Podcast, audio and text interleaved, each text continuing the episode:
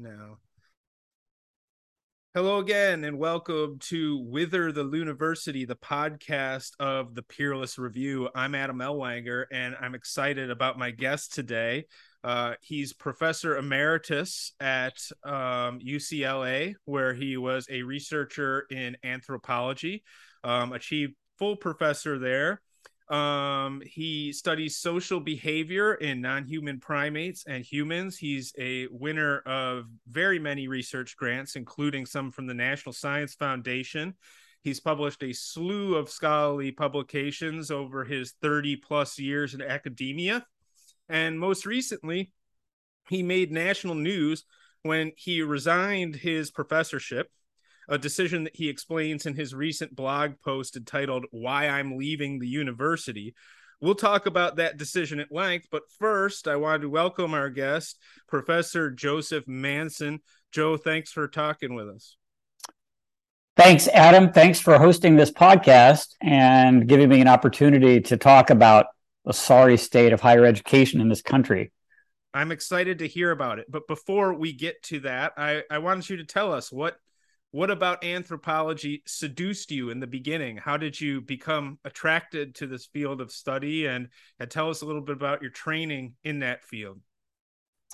Uh, I've been interested in what makes people tick and what makes societies tick since I was a teenager. And uh, as um, an undergraduate um, at UC, UC Santa Barbara and, and UC Berkeley, I discovered anthropology and was what enthralled me about it was the promise of um, the broadest possible um, study of the human condition. Um, everything from uh, our primate ancestors of tens of millions of years ago to um, uh, to to to religion and ritual. Um, so it, it, encompasses concerns that are associated with um, psychology and economics uh, and uh, and sociology and and, and biology, um, and brings all those to bear on understanding uh, what it means to be human.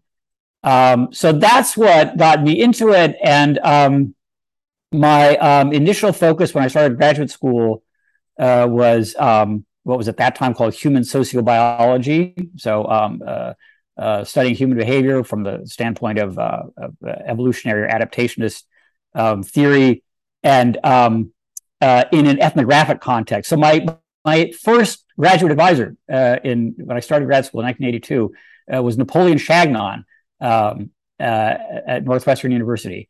Um, but within a few years, I had uh, switched to primate behavior, and that's what occupied my career um, until the mid aughts. Um, so I studied uh, mating patterns and mate choice in um, in rhesus monkeys. So my PhD dissertation is about that. Um, and then, um, along with Susan Perry, uh, uh, did a study of um, lots of topics in social behavior in wild white-faced capuchin monkeys in Costa Rica. Um, that project's still going on, although I'm I'm not part of it anymore. and then, so in the mid aughts, I, for various reasons that aren't really very interesting, uh, decided to transition back to studying humans, but not from an ethnographic point of view, but from a more um, uh, psychological point of view. So most of the research I've done the past 15 years would fit much more comfortably in a psychology department than an anthropology department. I was interested in um, uh, small group dynamics, and then more recently in personality variation. But all of the research is motivated by an evolutionary perspective. Um, uh, so that that's that's the one unifying theme in in all of my work. So uh, this is a, a, sort of a question that I have for you of my own interest. Why does an anthropologist research primates? Is it only because we could see in them kind of a, a proto-human sociology or or something to that effect that we could learn something about the earliest forms of our civilization by looking at at how they interact with one another? Is this where the evolutionary idea comes in?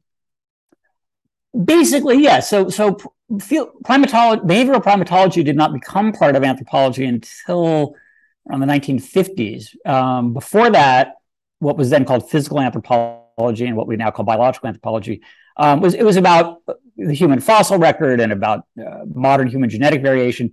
And yes, the reason why primatology got, got folded into biological anthropology was the idea that we can better interpret the human fossil record, especially those things which just don't fossilize, like behavior, um, by um, uh, comparison with uh, the behavior of, of living non-human primates.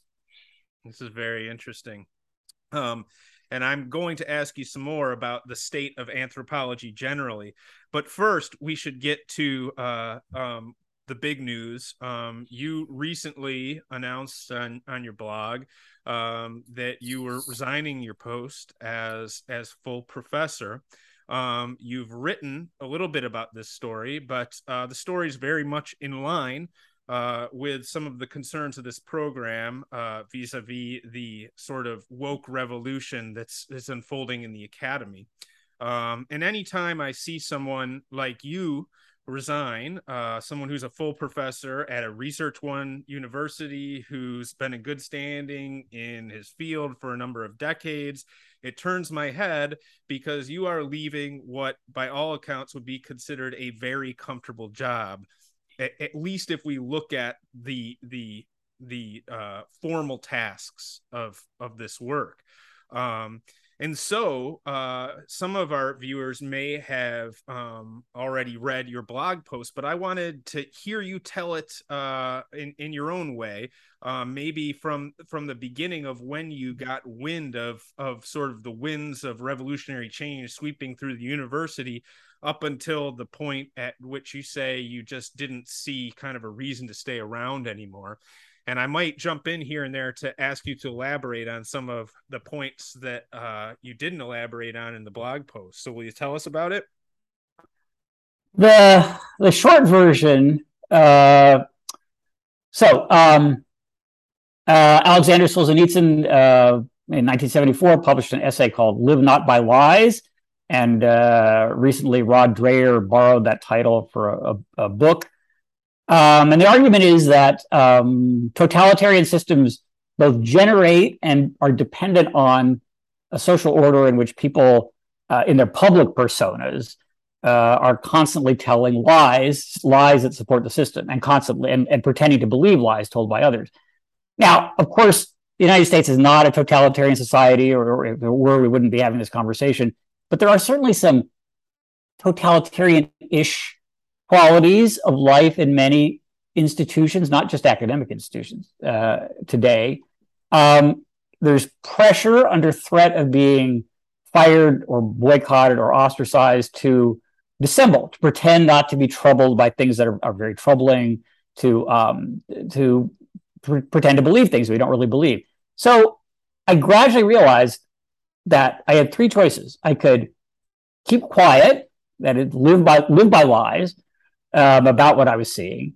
I could speak out, and I concluded that that would have would have changed nothing for the better. All it would have done is made my professional life miserable. Or I could leave, and because I can, I'm financially able to. Um, that's what I decided to do. That's the short, an even shorter version uh, is a paraphrase of something that Jonathan Haidt posted recently, which is the woke are taking all the fun out of academic life. Yeah, that's I think that's indubitable. Um, so let's say uh, if you rewound in the years, when did this this journey to this point begin? I mean, was it a year or two ago? Was it after the 2020 riots and and COVID, or did it begin much earlier than that? Um, it began around 2015 or 2016, uh, around the same time that um, uh, there was I mean, nationwide. There was the um, the blow up at uh, University of Missouri. There was the uh, the incident uh, the uh, incident at, at, Yale with the Halloween costumes, um, uh, and so shortly after that, there began to be um, that same those same sort of processes in my department. The department had been gradually, like one hire at a time, had been come under the domination of a clique of the far left postmodernists. Um, they were not a, a, majority of the department, but they were by far the most influential uh, faction. Um, some of the things that first began to disturb me are things I can't talk about because they they happened at um, uh, in confidential deliberations. Um, the um, the the first um, uh, event that I can talk about that started me thinking along the lines that uh, I didn't want to be there anymore uh, was um, when my colleague Jeff Brantingham, who uh, creates um, predictive models of crime, so it's possible by um, uh, mapping where where and when crimes are happening in a city because they have a kind of autocorrelative pattern that you, you can uh, by means of machine learning an algorithm can then predict where crime is likely to happen at a high frequency in the near future. Um, and the, the purpose of the of the of the software is to help police to allocate limited resources right to where where to send patrols. Um, in 2018 the graduate student organization uh, in my department um, uh, passed a resolution um, condemning Jeff and calling for um, uh, an investigation of of, uh, of his work by the vice chancellor for research. And this this this resolution, um, there's not a shred of of scholarly, or there's not a shred of substantive content of any kind in it. It's, it reads like a kind of a, a, a medieval or early modern uh, proclamation of anathema. Um, uh, you know, they heresy. Yes, it, you know they accuse him of being complicit in criminalizing blackness and so on and so forth. I mean, it might it might as well be saying that you know he's been consorting with Satan, um, and um, uh, and so based on this, then he was ostracized. Um, uh, people no longer spoke to him. The um, uh, some of the faculty were sympathetic to these grad students, um, forced him to, and I know this sounds, you know, petty and meaningless, but um, uh, to cha- he wasn't allowed to use one of the course numbers, which is for one of the, a course that he teaches on the ecology of crime. Um, so he had been using a course number, which placed it among the sociocultural anthropology courses, and uh, and and he was forced to uh, start using a different kind of number. I guess they didn't want you know that doesn't want... seem petty though because as you know what that is is a way for his colleagues to signify you are not welcome here exactly you know and and i wonder uh, this this graduate student organization they presumably had no real standing to call for any kind of investigation at all this there's probably no formal channel for such a thing to begin with is there no no there isn't and and you know to the credit of the administration there was no there was no investigation. Um, uh, so Maoist. yeah, it was. It was yes. Yeah. Uh, you know, they, they what they probably would have wanted to do is parade him around campus in a dunce cap. This um, is one of the things that interests me reading about the software um, that you were talking about uh, that your colleague came up with. Is it, it's characteristic of the woke mind right uh, that um, they never said that your colleague was actually trying to target anybody of some racial minority so they completely allied the fact that in fact there is a minority skew in terms of where crime happens and what crimes are committed. That has nothing to do with your colleague at all. Your colleague's software i assume is race blind. It's just looking at where the crime happens and they say that's racist. Is that right? Yes uh, so um, well there's i think in one version of the software it, so okay so it's what what gets coded is where the crime what kind of crime it was where it happened when it happened and i think in one version of it it also tags whether or not the crime was was gang related hmm. and i think that that was one of the points of controversy that that you know saying something was gang related is you know in and of itself uh, a kind of a racial bias. I see. Um, hmm. All right. So continue. So, and, one of the things that interested me in reading your blog post is you said that as sort of the departmental pressure accumulated um, against your colleague, you actually offered to stand up to this pressure. And uh, if I remember right, your your colleague said, "Well, thanks, but no thanks. Just stay out of it." Yes, uh, and I don't want to speculate on what his strategy was in facing this, but it certainly seemed like, um, uh, you know, rather than a, rather than a public confrontation, uh, that he wanted to disassociate himself from the department. Um, they they weren't threatening to fire him, uh, so you know he still had his teaching. Uh, he you know still had his salary, um, and he still did some of his research. Um, uh, that that's my interpretation of what was going on. Hmm. Yeah, I think that that's that's a difficult decision that that some uh, heretical researchers have to make. Is is uh, can you hold on to the position uh, even while you're effectively ostracized from from any uh, aspect of department life? And I think it makes sense that different people would would weigh the hardship of that differently. Um, so you're observing this, and and what's what's the breaking point then for you? Just the aftermath, or does 2020 come along and take it to a whole new level, or or what? So, well, part of it was that that um, the this the public torment of Jeff Brantingham was not finished with yet, and uh, in March 2020, um, a um, flyer appeared uh, in the halls of the department, and I, I posted that in, with the blog that um, uh, that called for a, meeting to um, uh, uh, let me see here if I can. It's best to quote the thing directly. Um, um, academic complicity to academic rebellion. Um, uh, join with the fight with your thought and action as many other UCLA faculty and students are rebelling and speaking out against academic complicity and taking action! Exclamation point.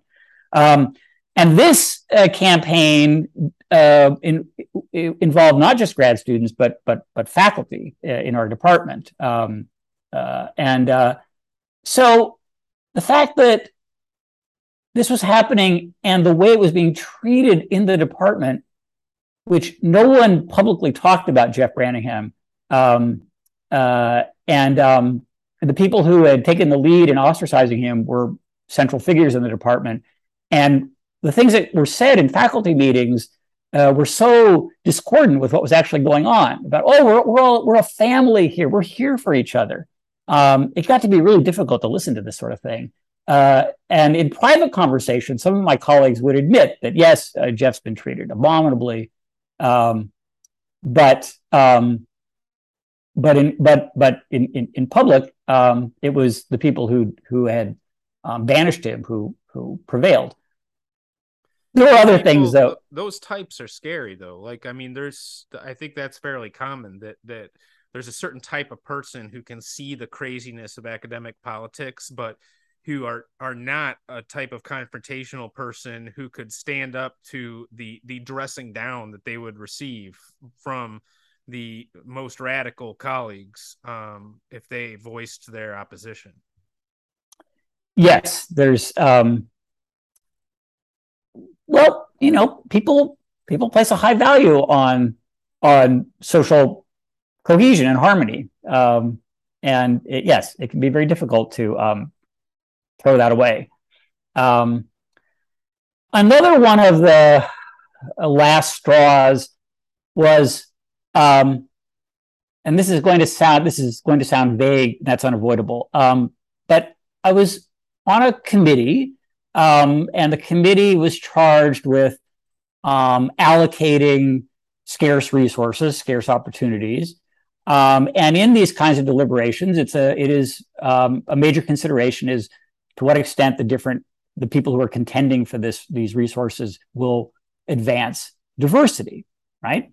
Um, now, um, and here the question came up as to whether a person who uh, claimed to be of non-binary gender should be counted as um, as promoting as advancing or contributing to diversity and therefore being um, uh, receiving favorable treatment in, in in the allocation of scarce resources now i'm i'm opposed to racial preferences but i can see that there's a there's a case to be made for them whereas the idea that people of non-binary gender should um, count as advancing diversity and therefore be receive preferential treatment that's something else it's something else altogether. Um, for one thing, um, the category of being of non-binary gender was it, 10 years ago it didn't exist, or it didn't exist outside the minds of a, of a small number of academics.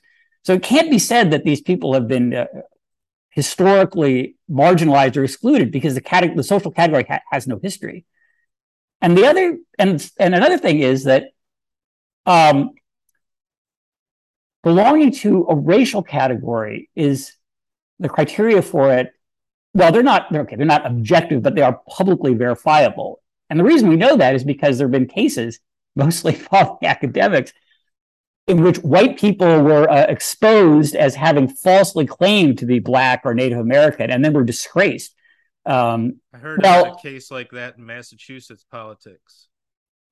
Um, yes, and there was there was yes, that certainly that. Um, although these these academics faced, you know, even um, uh, even harsher uh, penalties for this. There was someone called Jessica Krug uh, at George Washington University. Um, uh, so, and there, there have been others too. So, well, but if it's possible for someone to falsely claim to be um, uh, to belong to a racial category, then that must mean that there are publicly verifiable criteria for membership. Whereas, what would it even mean for someone to falsely claim to be of non-binary gender? It doesn't. It can't mean anything at all because the only basis for being of non-binary gender is the claim itself.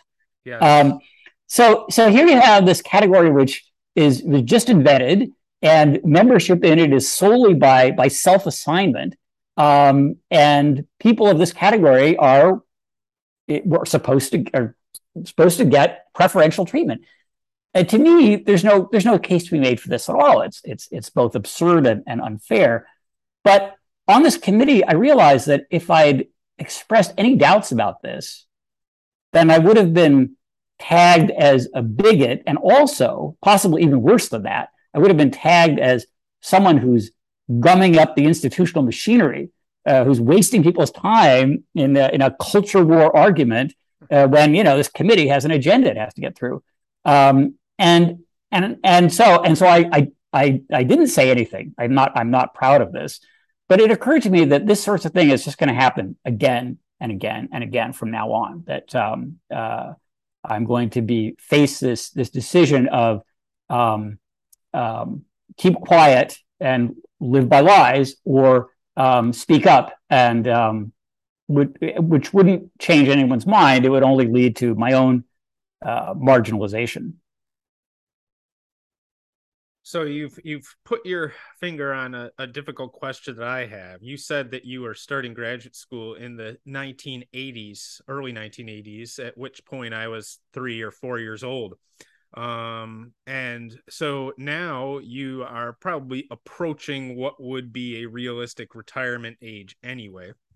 Um, I'm 44. Uh, and I have mixed feelings when I hear about cases like yours. Um, partly when I heard about your case, I thought, well, good for Joe. You know, like good for him. That's a that's a strong move. But then another part of me is like, if everybody does what you did, then we hand over whatever's left of of I guess the the institution to the worst elements in the institution. If you were my age today, right? And let's say that the the the money wasn't a concern. Let's say you you had the money to to be able to retire except at my age you know early 40s um uh would you still do it? Or would that be a different scenario? I mean what what advice would you give to somebody who might be 20 years younger than you about how to inhabit the university for the next 20 or 30 years from now or to depart it altogether uh, I'm I'm very reluctant to give advice of that kind. Um, so, um, well, I I study personality variation, um, but I think you don't need to study it to just uh, to as just as a as a person to understand how different people are from each other, and what's best for one person is not necessarily best for another. Um, I you know I didn't see myself as um, as a person who could be a successful, active, outspoken dissident. Um, but some people are, and and and they would do more good both to themselves and to institutions by um, staying in their jobs. Um, so I'm sorry, that probably sounds like I'm. no, no, it's understandable. It's a, if, if I was in your position, I might not want to give a definitive answer either because you don't want to influence the decision making of other people for such an important important decision that everybody needs to make on their own terms. Um, and yet, I'm sorry that you will not be um, teaching next semester. Um, I wonder if we can shift to a discussion of discussion of uh, the field of anthropology in general. Um, I had a chance to talk to Peter Wood from the National Association of Scholars a few weeks back. Um, when he was a professor, he was an anthropologist, and he said that that this field is all but lost now. I also read on Minding the Campus this week that I think uh, Professor Salzman, I think up at uh, McGill, um, says something very similar that anthropology is in big trouble. Um, I think that for many people, at least in higher ed, the vision that we have of anthropology is not the vision that we have of English departments or or psychology departments or um, sociology departments. And yet, it seems when I look at high profile anthropologists talking about the state of anthropology, it seems that the the the sort of woke intifada has has reached anthropology now. Um, what do you have to say about the state of the discipline? Okay, so first, some background that some of some of your listeners might uh, might need. That so anthropology is consists of four subfields. There's sociocultural anthropology, which studies uh, cultural cultural variation um, and also commonalities. Um, there's archaeology, which also studies cultural variation, but cultural variation in the past, as we can learn about that from basically the garbage and ruins that people have left behind. Linguistic anthropology, and that's just because language is both uniquely human and is so central to the human condition that it, it merits its own subfield. And biological anthropology, which studies humans as animals. And so this includes um, the human fossil record and um, uh, uh, human genetic variation and human adaptations to extreme environments like high altitude and um, uh, and and non-human primate behavior. So for a few decades, there's been a trend for sociocultural anthropologists to become less and less certainly less and less science as less and less scientists and even less and less um, uh, disinterested scholars and more and more uh, political activists. Um, and um, so so peter wood um, uh, wrote an article in 2016 um, the title of it was um, how anthropology was corrupted and killed. And one of the sentences in that article is Anthropology departments today typically include a few people who know about a few people who know about DNA and evolution, as a biological anthropologist, and a whole lot of other people committed to social justice by celebrating one or another kind of victimhood. Well, since that, since 2016, it's gotten a lot worse in that e- today, even many biological anthropologists are on board the so-called social justice bandwagon. Um, and here's just a couple of examples. Um, well, first, Okay, first some some background about what what we what biologists mean by the male female phenomenon. Um, that um, uh, so in organisms that reproduce by means of gametes, um, uh, almost uh, the vast majority of the vast majority of, of multicellular organisms, um, there are uh, there are exactly two size classes of gametes the, the smaller ones we call sperm and the larger ones we call eggs. That is so. That's the definition of the male female phenomenon to a and biologist. This is sex. This is you know the, the what's the concept of biological sex is premised on, right? Yes, this is the concept of biological sex at the gamete level. Now, at the individual level, there are some species like earthworms in which individuals are hermaphrodites; they produce both eggs and sperm. And then there's some like clownfish in which individuals at any one time will produce only one type of gamete, but under certain circumstances they can switch. This doesn't in, seem to happen in the human population. In, in all all mammals, uh, there, there, are no functional hermaphrodites in any mammal. So, so mammals are are the the mammalian body is designed by natural selection to produ- reproduce either exclusively as a female or exclusively as a male. Okay. Now, just this earlier this year, a prominent biological anthropologist named Agustin Fuentes, who's at Princeton, and who, by the way, was one of the signatories of this set of demands from a few hundred Princeton faculty to their administration, calling for, among other things, um, a university committee that will monitor professors' research and punish professors for quote unquote racist research. Um, this was the petition that um, um Joshua Katz wrote a um, an argument against, and that was the beginning of, of, of his ordeal. So, so Fuentes is an, he's an avowed enemy of academic freedom. This article, it's not in the peer-reviewed journal. It's in some kind of, uh, you know, popularized science uh, online right, magazine. magazine. Yeah. The title of it is um, um, let's see. The title, I want to get the title right here. Um, Biological science rejects the sex binary, and that's good for humanity. This in this article, the words gamete or ovum or sperm they do not occur at all. Um, so all the facts that he cites in the article they're completely irrelevant to the question that the article supposedly addresses. So what you're saying is all the biological elements of sex don't come into play in this discussion of that we're doing away with biological sex.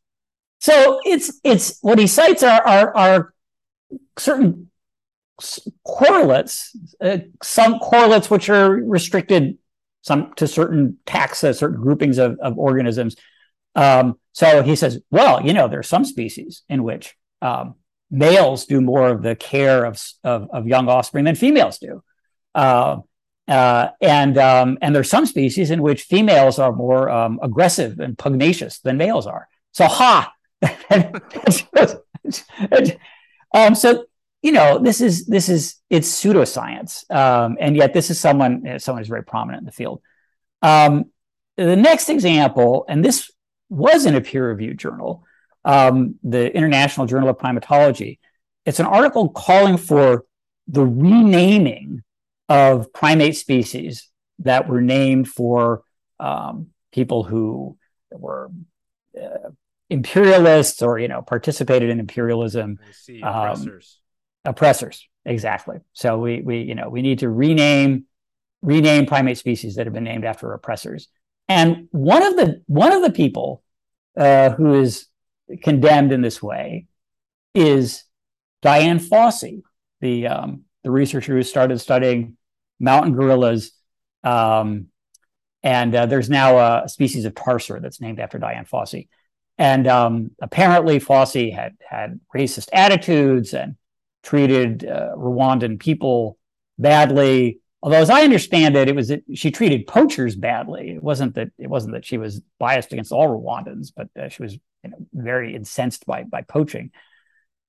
So, one of the authors of this article is David Watts, who got his start, did his dissertation research and, and built his early reputation on studying uh, the mountain gorillas at Dian Fossey's study site.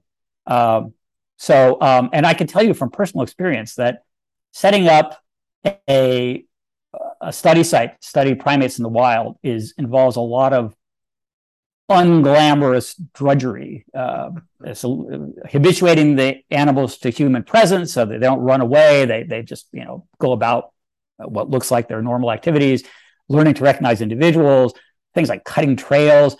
Um, uh, so this is a huge amount of work, and then other people can benefit from it. So, so David Watts owes a debt of gratitude to Dian Fossey, and yet here he is in print saying that you know she should be stripped of her honors. Um, and you know, of course, our predecessors, no matter what our field, our predecessors were um, we're flawed human beings, and we're flawed human beings too. Um, and if if we're going to make it a prerequisite for being honored that someone be morally pure, well, then we're not going to be able to honor anyone. So let me ask you a, a little bit about um, anthropology.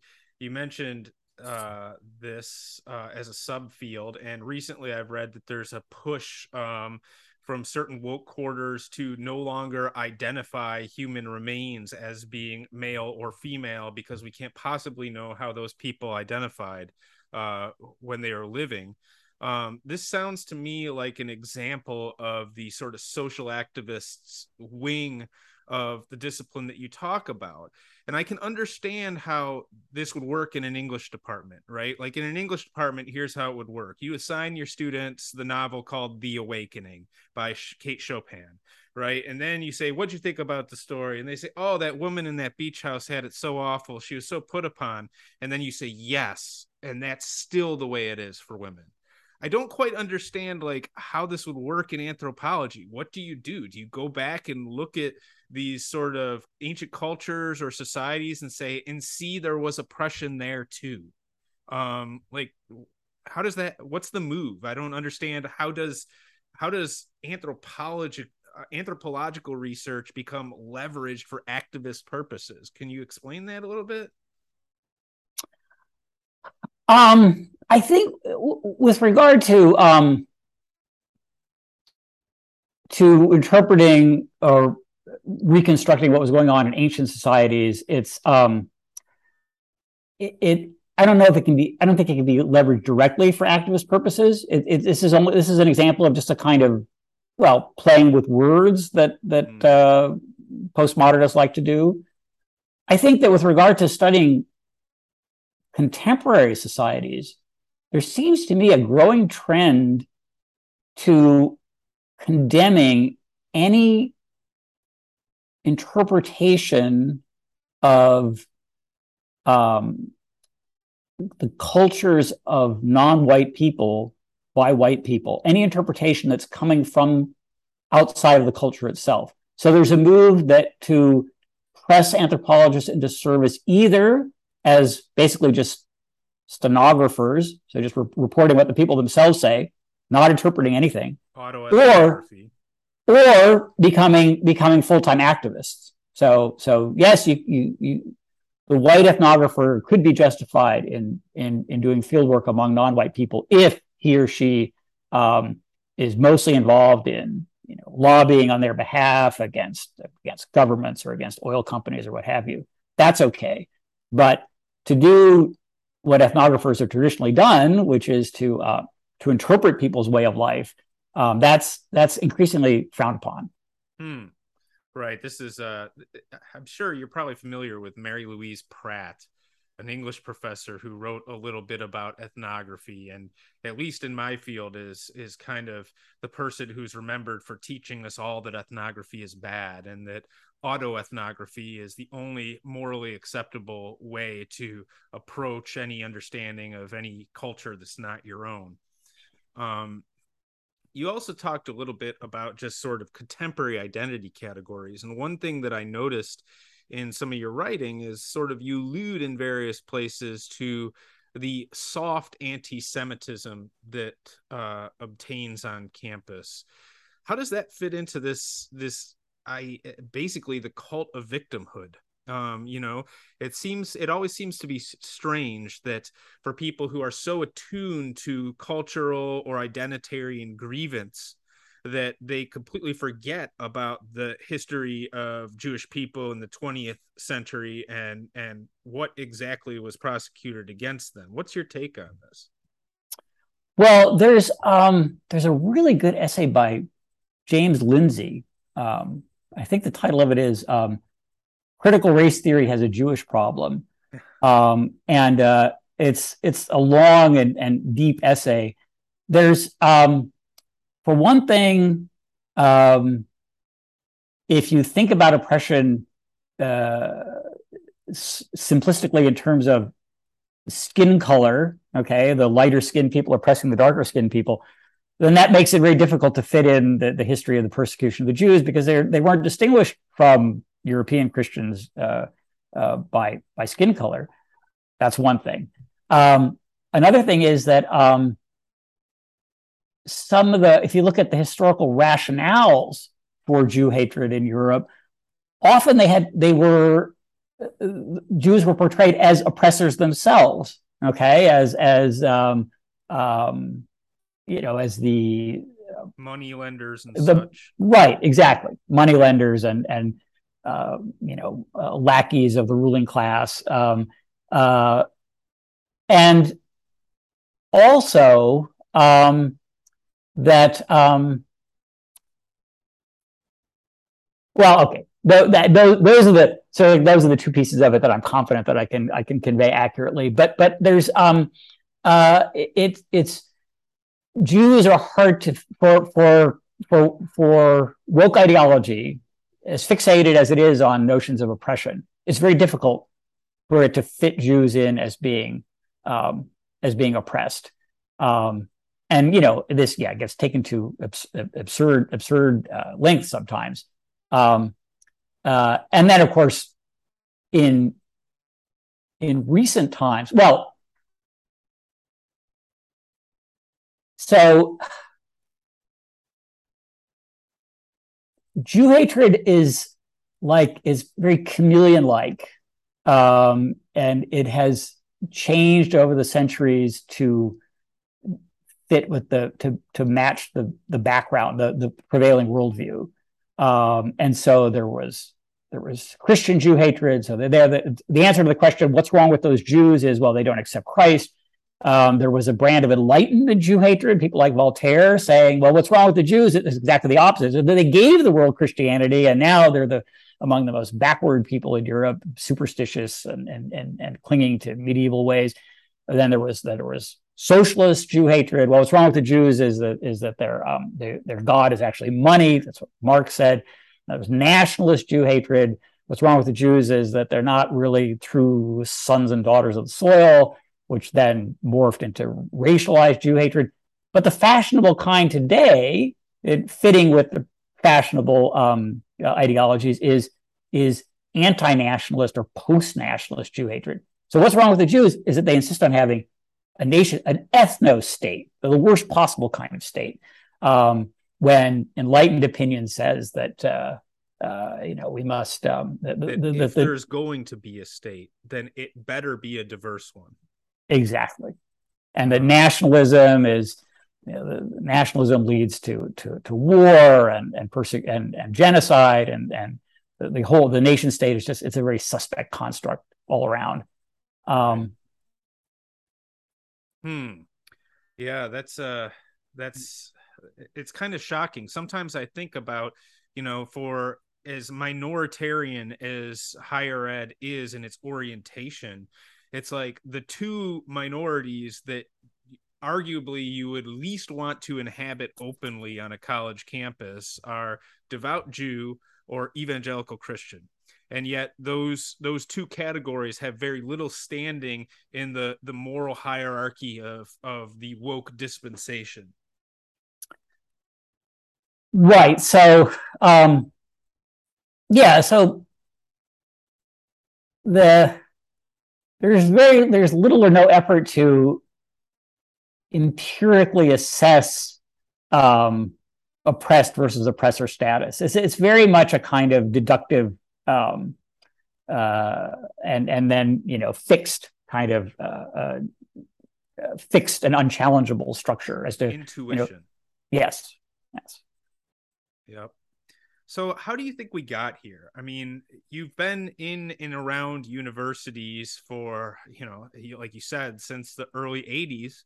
I mean, was the element that's empowered now the the revolutionary element within higher ed were were they always there sort of waiting for their moment um or if it really has gotten more acute over the last decade if uh if they've been more overt in in honestly stating their aspirations for the culture of the university how did we get here what happened oh i think like like any um like any social phenomenon, or for that matter, even trying to explain the behavior of one individual in one situation, it, there's always a multi-causal explanation. So there are lots of things going on. There's um, uh, um, there's the gradual um, uh, the, the, the long march through the institutions as more and more positions of power uh, are occupied by people holding this ideology.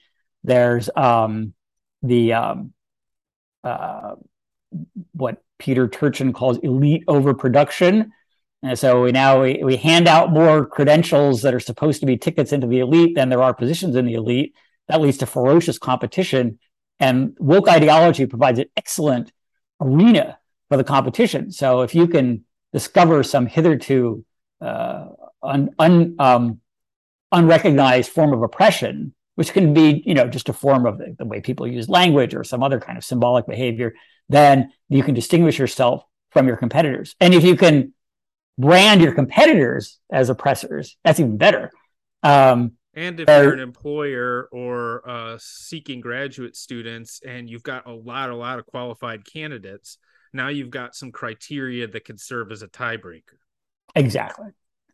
There's um, the rise of victimhood culture. The uh, Bradley Campbell and Jason Manning have written a book about this. That you know there was at one point in Western history there was a culture of honor, then there was culture of dignity. Uh, now what's replaced that is is the culture of victimhood, which resembles the culture of honor in that people are supposed to become upset, take umbrage at being insulted. But unlike the culture of honor, you're not supposed to take revenge on your own behalf. You're supposed to run to the authorities or, or the court of public opinion and portray yourself as a victim. Um, and then there's also, and this is closely related to this, is um, what Lukianoff and Haidt call the coddling of the American mind, the rise of safetyism rooted in child rearing practices in which um, uh, um, children are taught that they deserve to be absolutely safe, including from emotional upset. Um, and um, I think that that has so Lukianoff and Haidt, their the original article where they made this argument was in 2015. It has gone into overdrive uh, during the pandemic. Um, as a result, I would say not as a result of the pandemic, but as a result of, of the, the, the, the predominant public health response of the pandemic in this country. I had this experience this last winter quarter, and I'd already I'd already decided to retire. So at this point, I didn't care anymore about the teaching evaluations. Um, so um, now, how much time do we have left? Well, we could talk for ten more minutes, I think. Okay, I'll I'll, I'll try to make this story short then. Um, the university said we're going back to in-person instruction. We'd been uh, on purely remote instruction for over a year, and they said, okay, at, at, at, the end of January, when the Omicron wave had somewhat subsided, so we're we're going back to in-person instruction. So I said, okay, we're going back, and um, uh, I rec- all my lectures are recorded, so students could they didn't actually have to come to class to hear the lectures, but I did insist on having in-person exams for various reasons. It just it's it's impossible to have proper exams remotely. I, I discovered that. And um, 20% of the students and all six of my teaching assistants wrote me this petition demanding that I have the exam be an online exam, that it was just too dangerous to have 300 people uh, in the same room for an hour. Um, uh, and remember, you know, these are almost all these are people are under 30 and in good health. Okay, they're at much lower risk of of, of, of, severe illness from COVID than than I am, um, uh, and um, and this uh, and I I wrote a message to the entire roster and explained you know why why I was doing this, and uh, I took a very diplomatic tack and said, well, you know, the same experts who told us at the beginning of the pandemic that we have to isolate ourselves now they're saying it's safe to congregate again. Um, but uh, my the numerical ratings I got on the evals were just down in the sub basement, uh, people wrote that it was terrible how I'd endangered them like this by by forcing them to uh, sit in a room with 300 other with 300 people for an hour. Um, the most shocking part of that story to me is that all of your teaching assistants were willing to do this, which I think says a lot. When yes. I, when I was a graduate student, boy, if if if you come at your supervising faculty like that, you better have a legit grievance, not some complaint about sitting in a room for an hour. That's that's where we're at, and um, actually, five out of the six were not even qualified to teach to TA the course. Um, they, they they had never even taken an introductory level course in the, in the material. They were learning it a week ahead of the students. Well, what's to learn, Joe? um, so is it salvageable? I mean, I think that your answer, I, I think, and I might be wrong. So if I am, correct me. I think that your answer is no, the institution's gone. Um, I the reason that I'm okay. Well, first, um, there are some things that political action and judicial action um, to bring, especially state universities, to bring them to their senses is worth doing. Um, at least that way, we it's possible to stop unconstitutional violations of the right to free speech and the right to due process. Um, so those those things I'm I'm I'm in favor of, um, and also ways of you know uh, sort of restricting the flow of money so that universities will be uh, under some pressure to employ fewer um, bureaucrats, uh, woke enforcing bureaucrats. Although I'm a little bit skeptical about that. I, I wonder if with less funding they would just they would just abolish the classics department and some of the foreign language departments and keep all the bureaucrats. Um, but um, and also it's important to um, uh, for reform in K twelve education because as more and more students start university, having been completely indoctrinated into wokeness in in high school, it's going to become more and more difficult to uh, to improve things or you know, keep things from getting worse at the college level. But the reason that I'm mostly enthusiastic about alternative institutions um, is this way. Well, that the the okay the the sort of top down political and judicial action. It's not. It can't change the culture, and, and the culture is which things like safetyism and victimhood culture, which have which have given rise to, to this. Um, whereas alternative institutions then can be a kind of a sanctuary for 18 year olds and their parents who who don't buy into the prevailing culture. Now, they, they don't want to, they're not coddled. They don't want to portray themselves as victims. They want a serious education. Um, and over time, um, and you know, I don't like to think about higher education as a commodity. I don't think it should be, but unavoidably there are you know market dynamics at work. And so, if these alternative institutions like um, like University of Austin can um, draw more and more of the the the best of the 18 year olds and more and more of the of the the money from donors then this might put pressure on at least some of the established uh, higher education institutions to um, uh, they'll they'll change their ways just to be able to compete um, so a kind of selection process will take place um, so I, I, don't envision the demise of uh, the great universities but I, I think that um, uh, some of them will will like in, in the most optimistic scenario, some of them will survive by changing um, in the face of competition from alternative institutions. Yeah, I think there's a lot of will to set different kinds of those institutions up. I'm I'm not sure that there are the patronage networks just yet among the donor class to make that happen. Um, and I it's really, really it's very difficult. People are so attached to their alma maters. Um, so I, I, received a few emails from from alumni uh, after my blog post um, saying, "Oh yeah, the university it's not what it was when I was there." Um, and I write back to them and I say, "Okay, well now it's up to you to stop donating and and write to the chancellor and say I'm not donating more, and here's why. And instead, I'm sending my money to, you know, to FIRE or to one of these alternative institutions." Um, Absolutely. Um, if there are any alumni listening to this conversation, you need to know that the number one you know uh, pressure that you could put on a, an academic institution especially a public one is to withhold any donations of that sort and make sure they know why they're being withheld. Yeah. So joe you're free now in a sense.